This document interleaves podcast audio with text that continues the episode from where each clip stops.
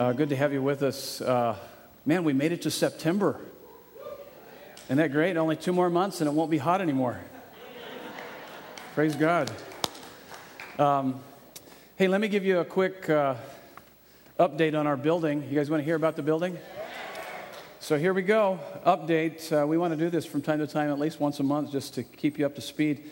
Uh, the conceptual drawings are done. By the way, if you're not familiar with the building that we're currently looking at purchasing, it's uh, where we have our offices currently uh, between uh, Bell and Union Hills, right off of Grover's. And it's a great location. We're looking at purchasing half of the, the building there. The Cox uh, is in the other part of that. They don't own that. We're purchasing it from the, from the owners of the building.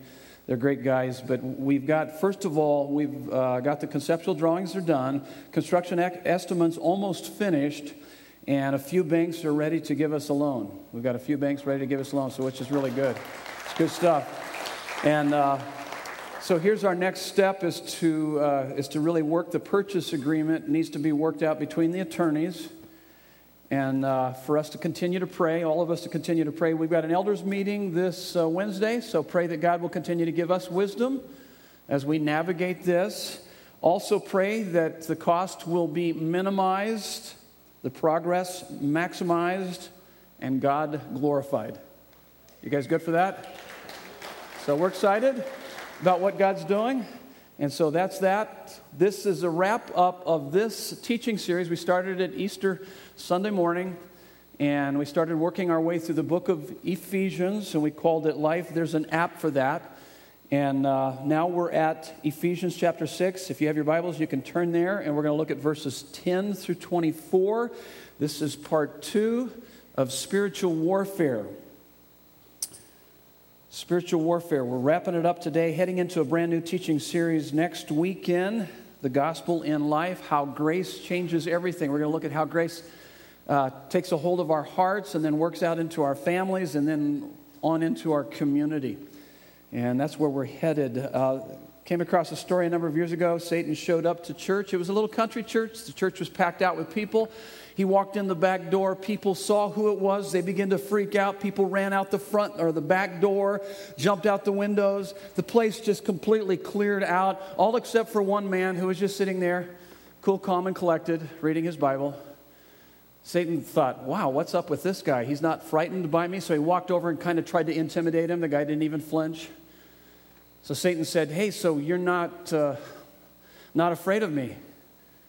The guy responded, no, not at all. Satan said, So why aren't you afraid of me? The guy looked right into Satan's eyes and says, Because I'm married to your sister.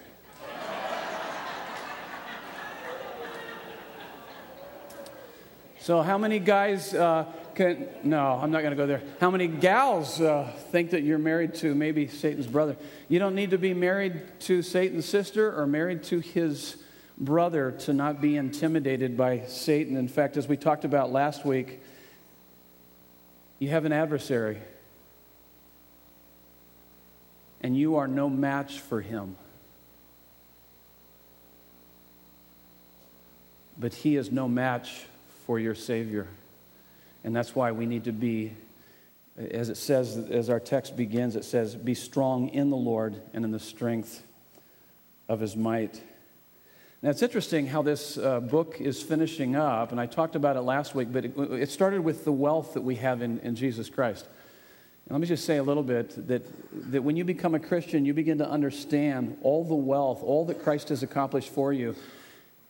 It is stunningly beautiful, it is captivating to your heart.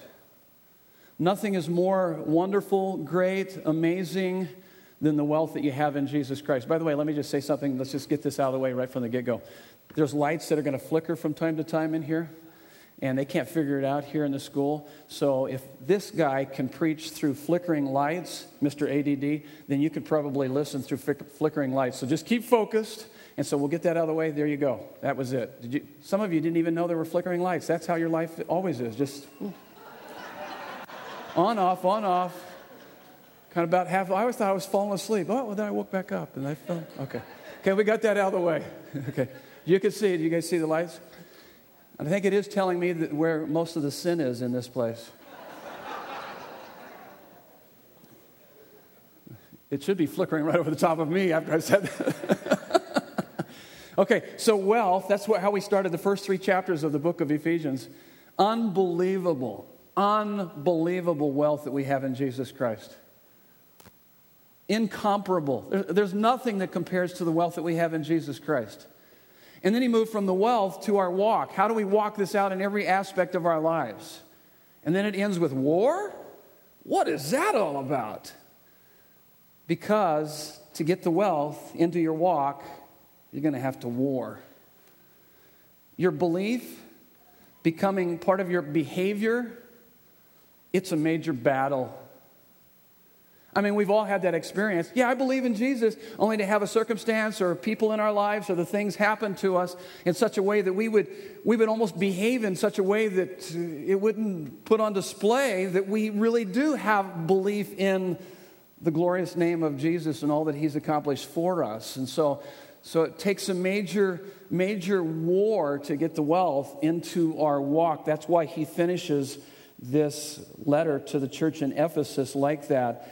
And so let me summarize what we talked about last week. If you, if you weren't here, I would encourage you to go online and listen to the message. You can download it. And uh, let me give you a summary of that message last week is that Satan doesn't leave fang marks on your flesh, but lies in your heart to distort your view of God through temptation and accusation. People defect from the faith. You've heard me say this many times before. People defect from the faith for two reasons. Usually they're deceived by the pleasures of life. That's Satan's temptation. He tries to convince you that there is greater pleasure found in creation more so than in the Creator. Second reason why people defect from the faith. So the first one is that they are deceived by the pleasures of life. The second one is that they are disillusioned by the pressures, the pain, the problems of life. That's his accusation. So, the one, he tries to pull us away from God, that's temptation. The other, he tries to push us away from God through accusation. That God's not working in your life. Look how bad things are. If God really loved you, you wouldn't be experiencing what you're experiencing. So, that's how he works. He works to distort your understanding of God. He works to distort how you see God, your view of God. Why would he do that? Why would he work to distort your view of God? Because he knows, he knows this. One glimpse of his majesty, God's majesty, and you are forever ruined for anything else. So he's going to work to distort your view of God. So if this morning you're here and you're not running to God with open arms, it's probably because he's already working. And so let's see if we can blow the cover on our adversary a little bit more. Jesus came to give us fullness of life. I love the fullness of life he gives us, but without your spiritual armor, you are a pawn in the devil's game. And so you need to know about your spiritual armor. So last weekend we talked about uh, Satan's weapons and strategies. Encourage you to listen to that one. This weekend we're talking about our weapons and strategies in this warfare. Let's uh, begin with a word of prayer. Would you bow your heads with me? And then we're going to dive into our text. And I'm going to read the text completely to the end of the book this morning. And then we'll unpack our notes. Let's pray. God, Father God, we, we know the thief comes to kill, steal, and destroy. But you sent your Son, our Savior, to, to overturn his plan and give us fullness of life. Awaken us to the reality, the severity, the hostility of the war that rages all around us for the hearts and lives of men, women, and children to not only take us to hell, but to inflict us with hell. We pray this morning you would break his power, works, and effects in our lives as we study your word and worship you. Our glorious, you are our glorious, all powerful God. Teach us how to be strong in you and to put on our whole armor that you have provided for us so that we can stand firm and advance your kingdom through our lives because we know the gates of hell won't prevail. We pray this for your glory in Jesus' name. And everyone said, Amen. Let's take a look at this text. And uh, what you'll notice here in the text, twice he says, Put on the whole armor of God, verse 11, verse 13, therefore take up the whole armor of God. And so there's three questions we're going to look at in our notes. When do I put on? When do I put it on, the armor, that is? How do I put it on? And what do I put on? Let me begin reading here. Finally, be strong in the Lord and in the strength of his might, put on the whole armor of God that you may be able to stand against the schemes of the devil. For we do not wrestle against flesh and blood, but against the rulers, against the authorities, against the cosmic powers over this present darkness, against the spiritual forces of evil in the heavenly places. Therefore, take up the whole armor of God that you may be able to withstand in the day of in the evil day and having done all to stand firm. Stand therefore, having fastened on the belt of truth, and having put on the breastplate of righteousness, and as shoes for your feet, have having put on the readiness given by the gospel of peace. In all circumstances, take up the shield of faith with which you can extinguish all the flaming darts of the evil one, and take the helmet of salvation and the sword of the Spirit, which is the Word of God, praying at all times in the Spirit with all prayer and supplication. To that end, keep alert with all perseverance, making supplication for all the saints and also for me, that words may be given to me in opening my mouth boldly to proclaim the mystery of the gospel, for which I am an ambassador in chains, that I may declare it boldly as I ought to speak, so that you also may know how I am and what I am doing. Tychicus, the beloved brother and faithful minister in the Lord, will tell you everything. I have sent him to you for this very purpose, that you may know how we are, and that he may encourage your hearts. Peace be to the brothers, and love with faith from God the Father and the Lord Jesus Christ. Grace be with all who love our Lord Jesus Christ with love incorruptible. This is the word of the Lord to us this morning. So, three questions we're looking at based on this idea of putting on the armor of God. When do I put it on? How do I put it on? How, uh, what do I put on? First one, when do I put it on? Verse 14, and he begins to work through the, the armor of God. He says, Stand therefore, having fastened. And then he uses that same language with each pieces of warfare the verbs here referring to a single past action that is complete. So he's talking about having put on the armor of God. Single past action. Let me give you the first fill in the blank on your notes. So, when do I put it on? This is what I need to keep in mind as it relates to putting on the armor of God. All of life is a battleground.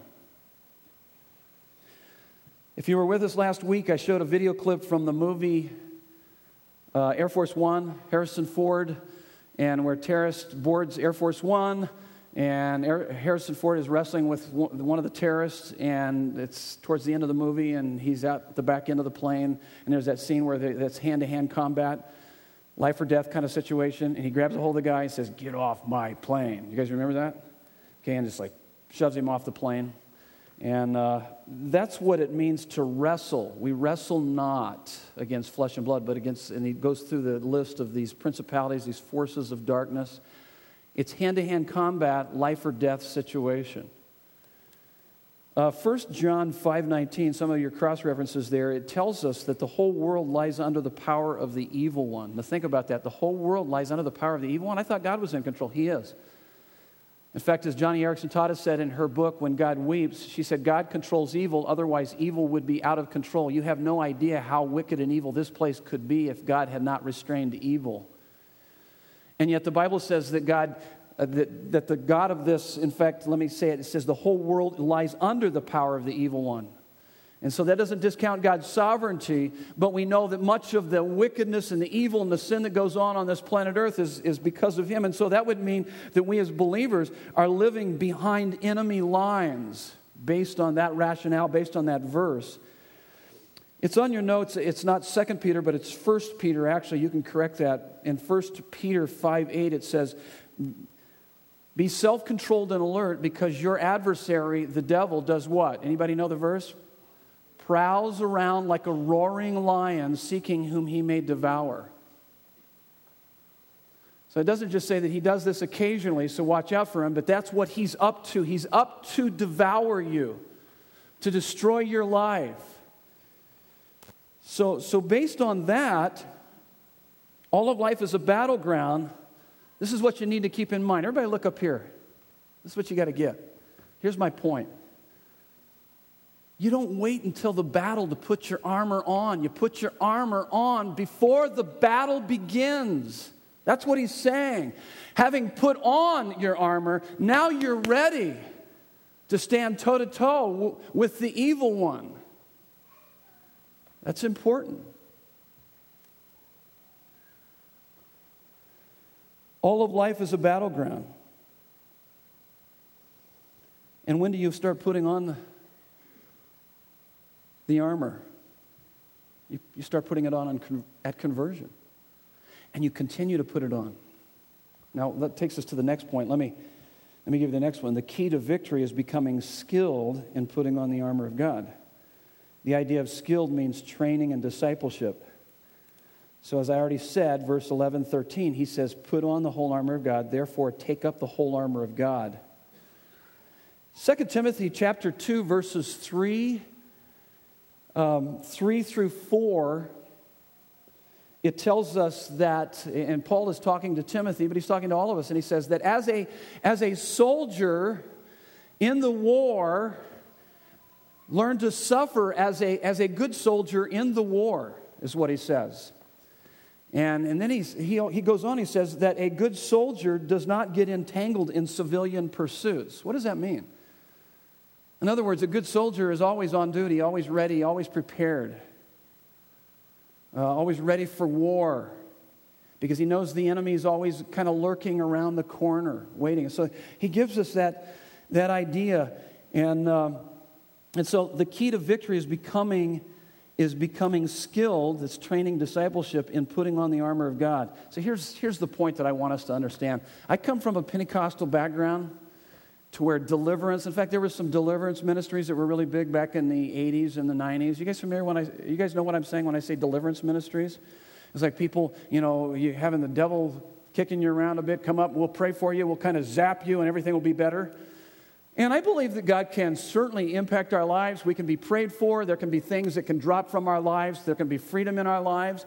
But I'm telling you that this whole idea of spiritual warfare is not so much about deliverance as it is discipleship. It's more about discipleship and how are we living in such a way that every day we have our armor on. We're prepared, we're, we're prepared for war. We're self controlled and alert because we know that our, our adversary, the devil, prowls around like a roaring lion, seeking whom he may devour. And so it's important that we understand that. It's not deliverance, but discipleship. It's about training. Every piece of armor specifically deals with some area of my life, which is the goal of satanic strategy. Now, let me share a little bit of my frustration as a pastor here.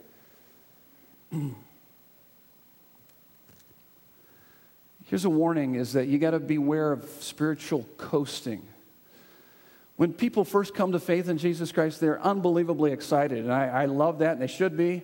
I mean, because when you understand what you have just entered into in the relationship with God and all the wealth of heaven, Unbelievable. But sometimes God will protect you in those earlier days because you're a young child in the Lord and wanting you to be discipled and to grow from that point on. But after a while, if there's nothing, kind of no big battles in your life, no crisis happening, what do we typically do? Human nature. We tend to put God on the shelf. We tend to say, ah, it's not that really important to keep coming to church. I come when I feel like it, and, and, and maybe I'll. Uh, you know, maybe I'll read my Bible today. I don't really need to. I, you know, what you kind of go back and forth. In fact, this is what I found is we do a lot of uh, weddings here, a lot of marriages, and this is what I found. I tell this to couples all the time: is that okay? You're going to get married. You're going to be really happy. That's cool, because you think you found your your soulmate. Oh, praise God! I hope hope you did, but I'm not sure what you mean by that, and I know what the Bible means by that. But and I, we try to walk them through that process. And then they, what do they do? They oftentimes kind of put God on a shelf, and then they, they stop showing up to church because, hey, life is really wonderful right now. And that's cool. I love it. But that soulmate eventually will become like a cellmate to you. And you're going to go, What? What in the world happened? And guess what you're going to do? You're going to come running back to Desert Breeze or to the church or to the pastor that married you and go, I don't know what happened. I think I married the devil's whatever. You know, I, I mean, and that's what happens. And so we kind of put God on the shelf, we kind of do our own thing, and then crisis hits. Um, so beware of spiritual coasting, where spiritual disciplines take a back seat, and all of a sudden you're hit with a crisis, fiery arrows start flying, and then you all of a sudden start taking spiritual disciplines more seriously. You start coming to church, you start reading your Bible because, man, crisis is here. But listen, it's too late. It's too late. You should have been putting on the armor. You don't wait until you're in the middle of a battle to put on your armor. I see that happen all the time. People run up and say, I need deliverance. Where have you been the last 10 years? I, I, I got, I'm a Christian, but you haven't been in church, have you? You don't read your Bible, you don't pray, you don't do any of these things. You haven't been putting on your armor. You have no idea about your identity in Christ. You have no idea that you had an adversary that was leading you astray, taking you on a wild goose chase. You put God on the shelf, and now you're going to come running back to Him. Yes, He welcomes you with open arms, but the fortification of your faith takes time. It takes discipline, it takes discipleship. Oh my goodness, it's, it's amazing. Wow, you are kind of upset about that, Pastor Ray. Man, I love you guys. Oh my goodness. I want you to live life to its fullest, but it's not just going through and checking the church box, going through the motions. Jesus is for real. He's for real. He died for you, He gave His life for you. And the only response normal would be to sell out for Him give your life to Him. But the enemy is going to do everything he can to distract you, to make other things in life more important to you than Jesus. And so we've got, I mean, every day, every week, am I putting on the armor? So, okay, so all of life is a battleground. Well, you, some of you woke up right when I really yelled. I didn't mean to yell so loud, but okay, I did. I didn't mean to do that. The key to victory is becoming skilled See, the fortification of your faith. There's some of you that need to take the game of life. That's going to help to fortify your faith. I, I have the privilege of teaching game of life. I love teaching it, but man, it'll, it'll help you to become rock solid in your walk with Jesus.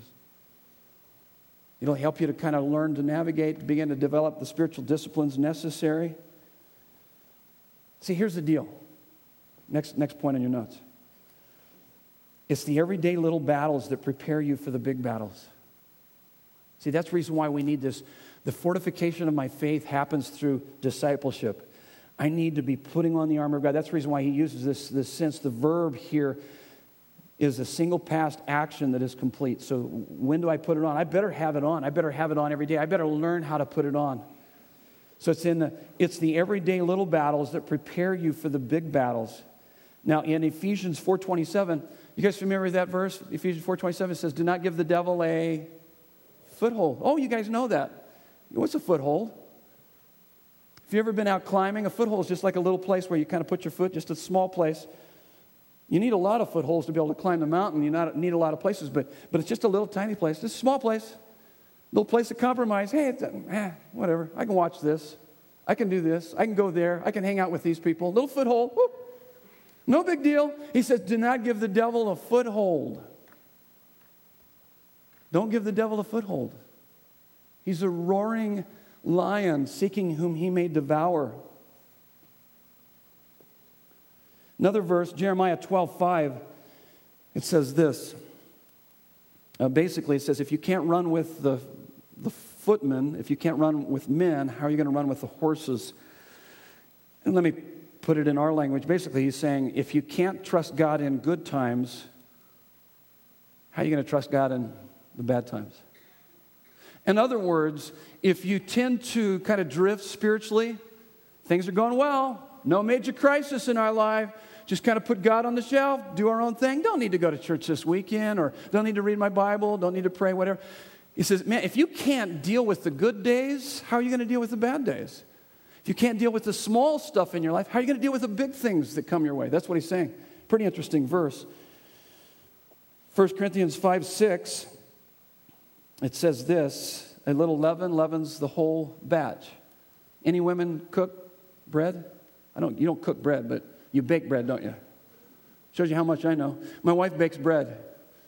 I had someone yell out this morning in the first service, said, Hey, men, men cook bread too. I mean, bake bread too. I had to get it right, shouldn't I? And any, any men bake bread here? Excellent. Not this man. I eat bread. I love bread. Butter on bread with honey. Chase it with some coffee. Ooh. But it's interesting when I've watched my wife with the leaven and watched the dough, a little bit of leaven infiltrates the whole dough and then it begins to puff up and rise up the dough. What is he saying? A little bit of sin in your life. If you don't deal with it, it will infiltrate your life. It's in the small things of life. That's why he says in 1 Timothy 6:12, fight the good fight. So let's walk this out, okay? Let's get this really practical. Let me give you some illustrations. It's in the small battles. Does anybody here ever worry? Okay. If I were to ask you, what are you so worried about right now? Would you be able to say, I'm really worried about this, I'm worried about a job, worried about my kids, I'm worried about. So we all tend to worry. Have you ever sat down and thought for a minute and said, hey, uh, why am I so worried? Why am I so anxious? And typically, anxiety, worry is coming as a result. It's secondary to the fact that something that's really important to you is being threatened. And so you begin to worry. But here's what you need to know about worry worry is, is something along these lines. And if you were to listen to what you're saying to yourself, you know, your self talk, it's going on like this. It's kind of going down like this in your heart. I know exactly how the day ought to go, or this ought to go, this situation, this circumstance, these people, whatever. I know how it ought to go, and I'm afraid that God isn't going to get it right. That's worry. So your thoughts are telling you this has got to happen, and if it doesn't, then my life is ruined. So you got to get a hold of your thoughts and say, wait a minute, wait a minute, I'm worrying right now. I'm kind of stressed out. I can see by my voice and, you know, my, oh, I got tension in my neck and I'm kind of lashing out at people. I got some things going on in my life. Worry. So you start talking to yourself. You say, hey, worry is a form of pride, thinking I know better than God how this needs to go. So, God, forgive me of my pride. I give my life to you. God, in fact, I'm going to pray for this situation, but ultimately I'm going to leave it in your hands. I'm going to trust. I'm going to trust your grace and your power. How about bitterness? Anybody ever get bitter? Have you ever been hurt? Yeah, the natural tendency is to kind of get bitter. You know what bitterness is? Bitter, bitterness is believing that God got it wrong. It's just saying, hey, I didn't like the way that this thing went down in my life. And yet, what you have to do is begin to say, God, no matter how it went down, I know that you're in control and you can take the really bad in my life and work it for my good and your glory. Romans 8 28, Genesis 50 20.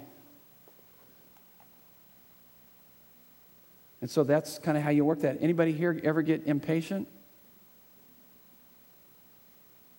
How about while you're driving? Anybody ever get patient while you're driving? Come on, let's, let's fess up. How many, how many get pa- impatient? Okay, some of you, both hands. Some of you just, both hands, I surrender, God. Yep, I get impatient. I'm not as bad as I used to be. Oh, what's that? oh, gee. Was it when I said, I'm not as bad as I used to be, God? That is so rude. Somebody, I knew, I saw who was up there in that booth just for an instant. He's coming down. I'm going to have to say something about him. Uh, I can't fire him now. We're trying to move into this building, so. It's our executive pastor, Scott. There he is. There you go. Okay, I'm just as bad as I used to be. I'm making progress, though. But we become impatient. When someone is irritating you, listen to the thoughts of your heart. Here's what you're typically saying. This is what I'm saying Idiot. Those stinking people, don't they even know how to drive? Well, look at the bumper sticker. Look who they voted for. No wonder they can't even drive. Huh? It's like, so that's, so I mean, so we start building this case. We're stressed out, we're ticked off. Those idiots. What if you changed the thoughts of your heart and started saying, Lord, man, I'll bet, I'll bet I look a lot worse than this to you. And yet you are patient with me. In fact, while I was a sinner, you died for me. Well, that would probably kind of start changing your heart, wouldn't it? Because you're living with the reality of the gospel. Wait a minute, God. You were patient with me. And so if I'm not living in the reality of your patience with me, I'm obviously not going to be patient with others. See, that's living with the gospel at the center of your heart. So do you do that? Not typically. So guess what? You lose the battle. It's in the small battles that prepares you for the big battles. In fact, here's, a, here's an interesting, uh, here's a quick, uh, here's an IQ, pop quiz, IQ test, IQ, irritation quotient test. When driving, how often do you use your horn? I got three, three ways you can decide. And I, I, added to this, and make hand gestures. You just don't use your horn. It's like, what the? So kind of that attitude. Did you, hopefully you didn't read my lips right then. I, I was saying, what the heck? I didn't say that other word. But, uh, but uh, it doesn't matter anyway because my attitude's bad. But uh, so when driving, how often do you use your horn and make hand gestures? One, rarely if ever. Two, as needed, at least once a day Number three, it is the most used part of my car. the horn and then hand gestures. How about this one? At a restaurant, how often do you complain about food? One, never. Two, only if it's cold or there are too many bugs in it. Number three, regularly, and I go out to my car and honk the horn and make hand gestures until they get it right. While waiting in an express checkout line at the supermarket, I, number one, meditate quietly or visualize world peace. Number two, count to see if anyone has more than 12 items. Number three, threaten anyone who looks as if they're going to use coupons. And I said that to my wife, and my wife goes, Yeah, those people shouldn't do that kind of crap. Did I hit a nerve there, honey? She's not here in this service. That's why I told that to you. So it's just between us. I didn't say it in the first service. But uh, so here's the deal those are, those are the small battles. You lose the battle, and under your breath, you gripe and complain, becoming a little harder, a little more proud, and you had an opportunity to put the armor on. You had an opportunity to recognize thoughts, the thoughts of your heart, and begin to change them. Let me ask you this how do you deal with the apathy, lethargy, passivity as it relates to your relationship with God? Did you know that the Bible says never be lacking in zeal, but keep your spiritual fervor serving the Lord? Romans 12, 11. So, how do you deal with that? That's a battle. That's a small battle. It's that small battle that prepares you for the big battles. The anxiety, the worry, the impatience, those are the small battles. God is saying, hey, can they pass this battle? Are they learning to trust me in the small things so that they'll be prepared for the big things in their life? How do you deal with your spiritual disciplines when you just don't feel like doing those things? Those are the small battles. These are small skirmishes. Do you recognize them as such? If you keep losing these smaller battles, then you will certainly be unprepared for the larger battles. So here's how you, you got to start thinking. Do you know to listen to the thoughts of your heart and to recognize the theological assumptions underneath them? deconstructing them and doing something about them. That's spiritual warfare. That's spiritual warfare. We can do that every day. Exorcisms are the exception, but this, this is the rule. Satan doesn't leave fang marks on the flesh, but lies in the heart. When you look at Adam and Eve, Genesis 3, what did the enemy do? The serpent, our adversary, he didn't come and try to possess them.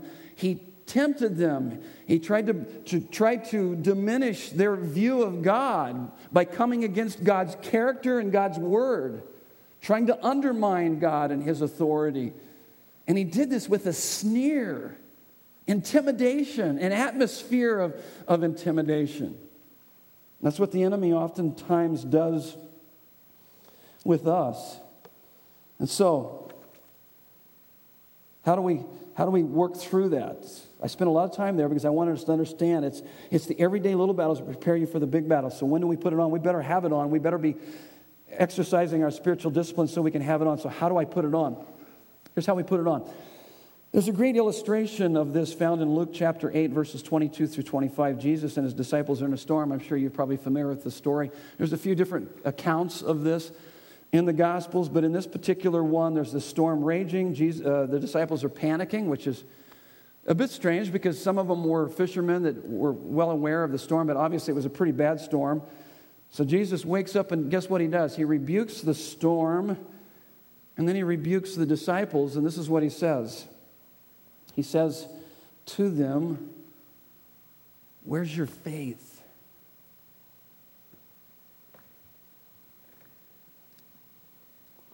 You've got faith, but you're not applying it to the particular situation of your life. So while I'm driving down the road, somebody cuts me off, and I'm like, ah, uh, you idiot. He would say, Where's your faith? Crisis has hit your life, and you lost your job, and you're freaking out, you're anxious, you're, you're upset, you're wanting to do something to medicate yourself. He would say, Where's your faith? You're a believer. You got me, don't you? Where's your faith? So, this is what you got to do. Here's your next fill in the blank it is applying the gospel specific to the lies, temptations, and accusations Satan uses on me. So it's saying, hey, wait a minute, why am I so stressed out? Why am I so anxious? Why am I so worried? Why am I so depressed? Why am I so sad? Why am I not fired up for Jesus? What's going on? What are the thoughts that dominate my, my mind right now because it's the thoughts of the heart that lead to the feelings of the heart that lead to the acts of the will. That's kind of how we're wired up. The Bible calls it the heart. And so what's going on here? Verse 11 in our text, he calls them schemes. 2 Corinthians 2:11 says we got to be careful, be aware of the enemy's schemes. 2 Corinthians 11:3 it says for believers that I'm afraid that as Eve was deceived by the serpent's cunning that somehow your minds may be led astray from your sincere and pure devotion to Christ. So what this is is it's taking the very truths of the gospel into the very center of our hearts. It is applying the truth and the love of God specific to where your heart is most restless. You got to stop long enough, quit medicating and looking for the anesthetics because of your restlessness and say, "Hey, wait, wait, wait, wait, why am I so restless? If I have Jesus, if I have Him, I have everything I need. How have I replaced Him with something else? See, what's interesting about this is that these are Christians that He's writing to. They have all of these things. They have righteousness, they have salvation, they have the gospel of peace, they have the sword of the Spirit. They have faith and truth, but we've got to apply those things. It's almost as if he's saying, hey, wait, wait, wait. In the battle, in the heat of the battle, if you've been reading your Bible, praying, and you've been storing up this equity, spiritual equity, so to speak, now draw upon it. You've got your armor on, now square off with the enemy. Stand firm. And uh, here's the next point on your notes it is taking regularly and consistently the truths of the gospel into your heart so that when you're tempted or accused by the devil, you internally and instinctively think, feel, and act as an infinitely loved, secure, significant person. Wow, that's a really long sentence, Pastor Ray. I know. I was trying to get a, lot, a big, big thought in there. So it's taking regularly and consistently the truths of the gospel into your heart. God is for me, not against me. So that when I'm tempted or accused by the devil, I internally and instinctively think, feel, and act so it just becomes a natural, it's, it's just instinctual, it's just second nature as an infinitely secure, significant person. Do you know that? Everybody, look up here just for a minute. Do you know that you are infinitely loved, secure, and significant in Jesus Christ? And the more you live in the reality of that, there is no temptation that will ever lead you astray. There is no trial that will ever overwhelm you to the degree that you live in the reality of that. That's why it's important to get this stuff down deep into our hearts. That's why he says in verse 10, be strong. Verses 11 and 13, suit up. Verse 13, stand firm. So there's almost a pattern you could see in this text be strong, suit up, stand firm. The war is coming your way. So be strong, suit up, stand firm. It says in Colossians 2:15 that God has through Jesus Christ disarmed these principalities and forces. Revelations 12:11 it says that they overcame him Satan by the word by the blood of the lamb and the word of their testimony. Word of our testimony means this is what we believe. This is important to us. I proclaim this that God is for me and not against me. So it's putting on the armor of God is to take the objective privileges and the pleasures of the Christian life. And so drill it into your heart that you instinctively and reflexively, without thinking, respond as a loved, safe person. It's just new habits of the heart. So next time someone cuts you off or you're getting ready to, oh, wait a minute, time out. I'm an infinitely loved, secure, significant person. What would that look like in this particular situation? I often do that. If I really believed that I was an infinitely loved, secure, significant person, how would I respond to this neighbor that seems to be a pain? How would I respond to that situation? How would I respond to a, a, job loss? How would I respond to, to the loss of a loved one? How would I work through that? My, um, my oldest grandson is uh, five. I've got, uh, I didn't say in the first service, so I'll, I'll, share it now. I think I can. I get myself into trouble a lot of times. So I say things when I probably shouldn't. But uh, anyway, I've got, I got four grandsons, and I got two daughter in laws that are pregnant, and I got two more coming. I don't know if they're grandsons or what, but it's pretty cool. And so we're pretty excited about that. So it won't be long, I'll have six grandkids. And, um, and so the, the oldest is five, and they've been taking him over to my mom and dad's house to swim. And so I was blown away how this kid can swim. I mean, he's just swimming all over the pool, he's diving down for things without, without floaties. Floaties? Is that what they're called? Floaties? That didn't sound right, but anyway. Um, I was thinking of something else, wasn't I? I shouldn't think like that. But uh, but floaties, because here's Grandpa has floaties on, and uh, and it looks a little weird because a little five year old's like swimming all, the, all over the pool. And so I was thinking that he, if he were to be, uh, you know, if he were to get pushed into the water accidentally, the kid would instinctually swim to the side. I mean, I thought, wow, that's good. All these kids need to know how to swim because it freaks me out around water, having been a firefighter, paramedic, and I went on a few calls of drownings. In fact, just yesterday there was a young kid that drowned. I think he was seven or eight years old. It just broke my heart. And I started thinking about using that as kind of a metaphor that you're going to get shoved into the water. It's going to be way over your head. And if you don't know how to swim, if you don't have your armor on, so to speak, we're kind of mixing metaphors here. The enemy will push you in. And if you don't instinct, kind of as an instinct, second nature. It's part of your heart that you believe that you're a loved, secure, significant person. You're going to drown. You're going to drown. So that's what it means. So, so what do I put on? What do I put on? Let me, let me give you a, another video clip from Air Force One, okay? Before we, uh, from Harrison Ford. This is where he gives the. Uh, he gives a little speech at the front end of the movie, and it's kind of this kick butt kind of a speech about terrorists, and this is kind of the attitude that we should have. Let me just share with you something very personal here. I got slammed this last week. I mean, I, I got totally plastered. I better define that, huh? It's like this guy went out and got drunk. No. And I should have been expecting it, but I got it a few weeks back as I was studying this. But anytime you deal with a, with a topic of this magnitude, especially spiritual warfare, I had a day that I had overwhelming, unbelievable despair. It took me 24 hours to get out of that. I can't help but think that maybe the Lord just kind of drew back the curtain a bit and let the enemy come after me just to give me a sense of what I know that many of you experience on a regular basis. I don't often experience that. I've had it in the past, and there have been times it's just so dark and evil. It just hovers over the top of you, and I knew that, that God was allowing me to feel that a little bit, and I had, to, I had to stand firm. I had to fight. I had to make sure that I had the armor on and continue to hang in there because it got hard. There was like a 24 hour period. I had a sleepless night. I stayed up praying. I was listening to praise stuff, just trying to get through it. I'm thinking, what is this about? You feel like throwing in the towel, I know. Here's the attitude that we need to have. Listen to this and we'll talk about it. Watch this video.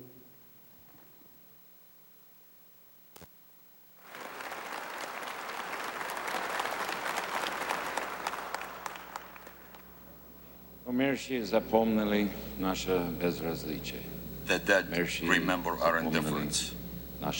That that remember our silence. I came here tonight to be congratulated. But today, when I visited the Red Cross camps, overwhelmed by the flood of refugees fleeing from the horror of Kazakhstan, I realized I don't deserve to be congratulated. None of us do. What's he doing? Let's speak the truth. That's not the speech. The truth is, we acted too late. Only when our own national security was threatened did we act. Radek's regime murdered over 200,000 men, women, and children, and we watched it on TV. We let it happen. People were being slaughtered for over a year. And we issued economic sanctions and hid behind the rhetoric of diplomacy. How dare we? The dead remember. Real peace is not just the absence of conflict, it's the presence of justice. And tonight I come to you with a pledge to change America's policy. Never again will I allow our political self interest to deter us from doing what we know to be morally right. Atrocity and terror are not political weapons, and to those who would use them, your day is over. We will never negotiate. We will no longer tolerate, and we will no longer be afraid. It's your turn to be afraid.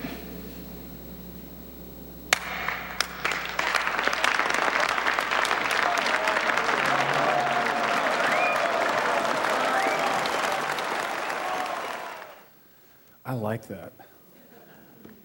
That's a kick butt kind of an attitude. Now, listen to me. Everybody, look up here. This is what you need to know. When that despair gets so dark and heavy over you, this is what he's saying to us in the scripture.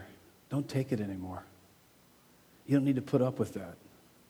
You stand firm. He's saying, put on the full armor of God, suit up, stand firm. I will no longer be intimidated by the enemy anymore. He doesn't frighten me. In fact, he better be frightened by me because I have the living God living within me, and his grace and his power is greater than anything I will ever face. There's that sense of like, yeah.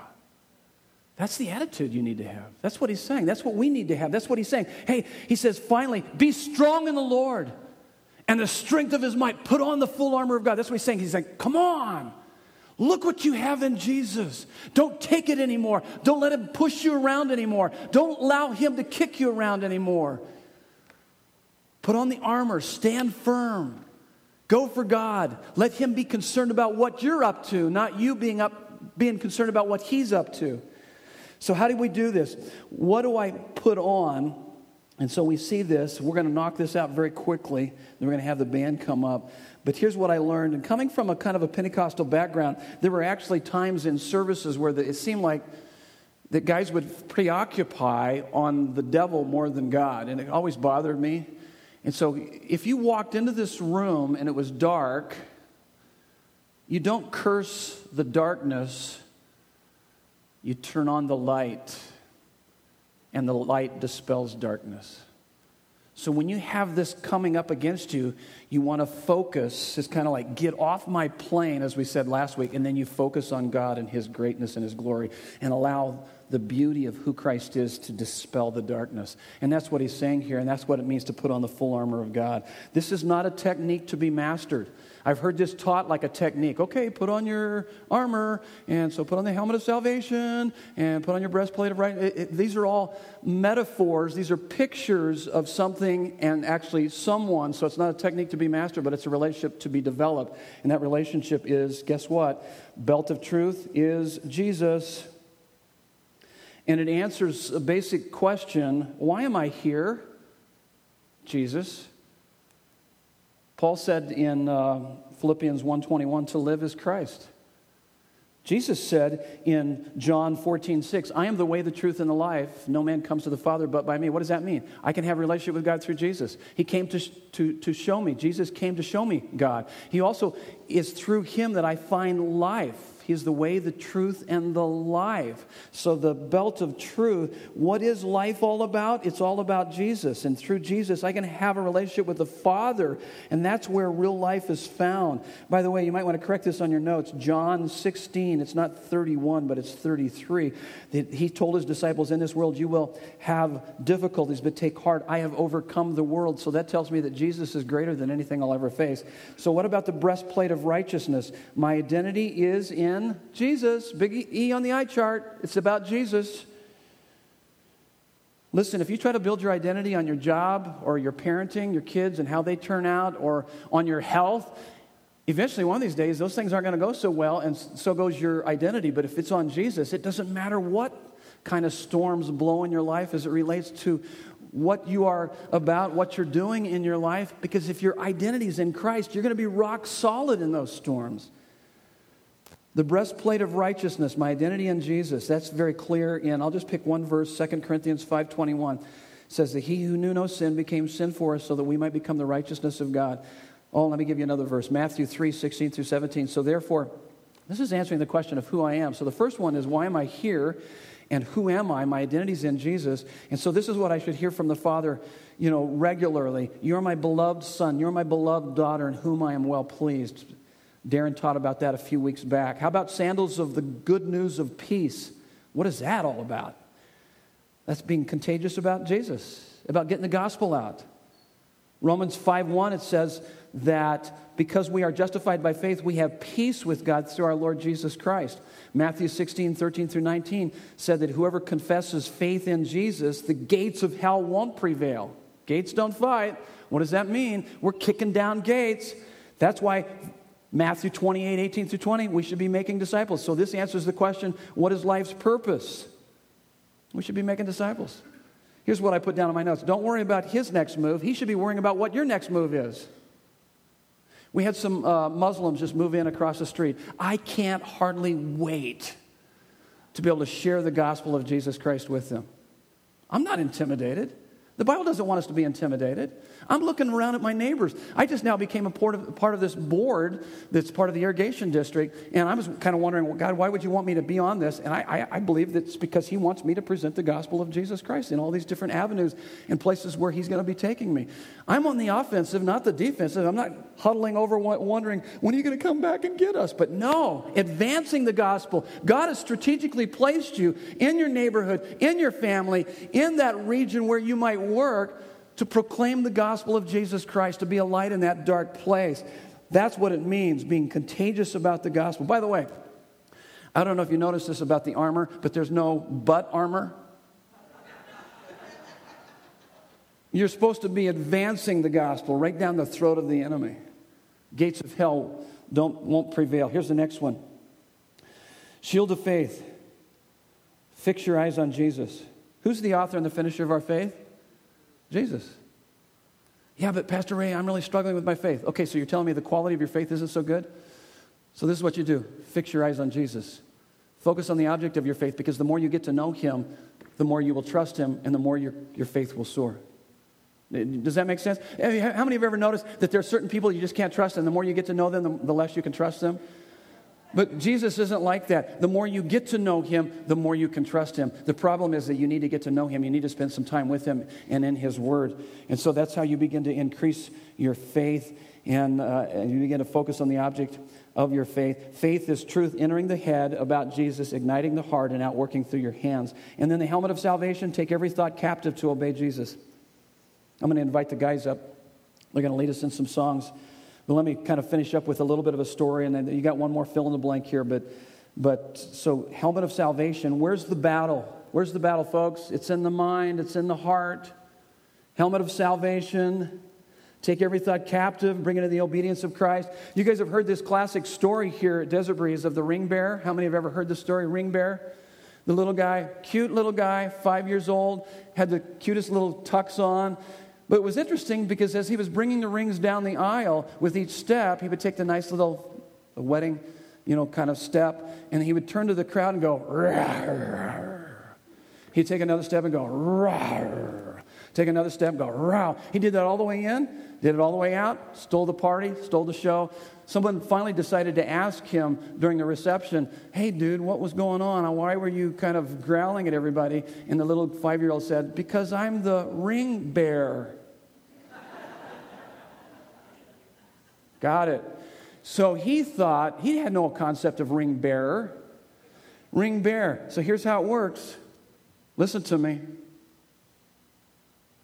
It starts with the thoughts of our heart that leads to the feelings of our heart that leads to the actions of our will. We are what we are because of what dominates our thoughts, what we believe is true. That's why he says here, in fact, one of the verses says, For though we walk in the flesh, we do not wage war. We are not waging war according to the flesh. For the weapons of our warfare are not the flesh, but have divine power to destroy strongholds. We destroy arguments and every lofty opinion raised up against the knowledge of God and take every thought captive to obey Christ. So, when someone's cutting you off, when you're having that anxiety, when you're being impatient, it's those moments you begin to take captive those thoughts and you fix your eyes on Jesus. And when you feel that your identity is being threatened, you put on the shield of faith. Wait a minute, my identity is not in my job, it's in Jesus. Can you see where we're going with this? It's all about Jesus. And so we end, here's the next fill in the blank. So, how do we do all this? Bible and prayer. Did you notice sword of the Spirit, which is the Word of God, and then pray at all times in the Spirit? So, Bible prayer, Bible prayer. This will begin to create new instincts. So let me ask you this How are you doing in Bible and prayer? How are you doing Bible prayer personal life? How are you doing Bible prayer small group life? How are you doing Bible prayer as it relates to corporate life? And here's the first two big lies you're going to have to overcome as it relates to Bible and prayer. If you really believe that these are the very words of God, and if you really believe that when you pray and you talk, you're touching the very heart of God, then nothing will keep you from Bible and prayer. And that will begin to fortify your faith. And you'll be able to stand firm. Would you stand with us as we sing these songs and we reflect on what God has been speaking to us this morning? Allow these words to go deep into your heart. My last parting words. You were made to enjoy the riches of the glory of God. Nothing is more soul satisfying, life liberating than to see, savor, and show His glory. We've seen His glory. Now let's savor it through song, and then when we leave here, we will show it to the world. God bless you.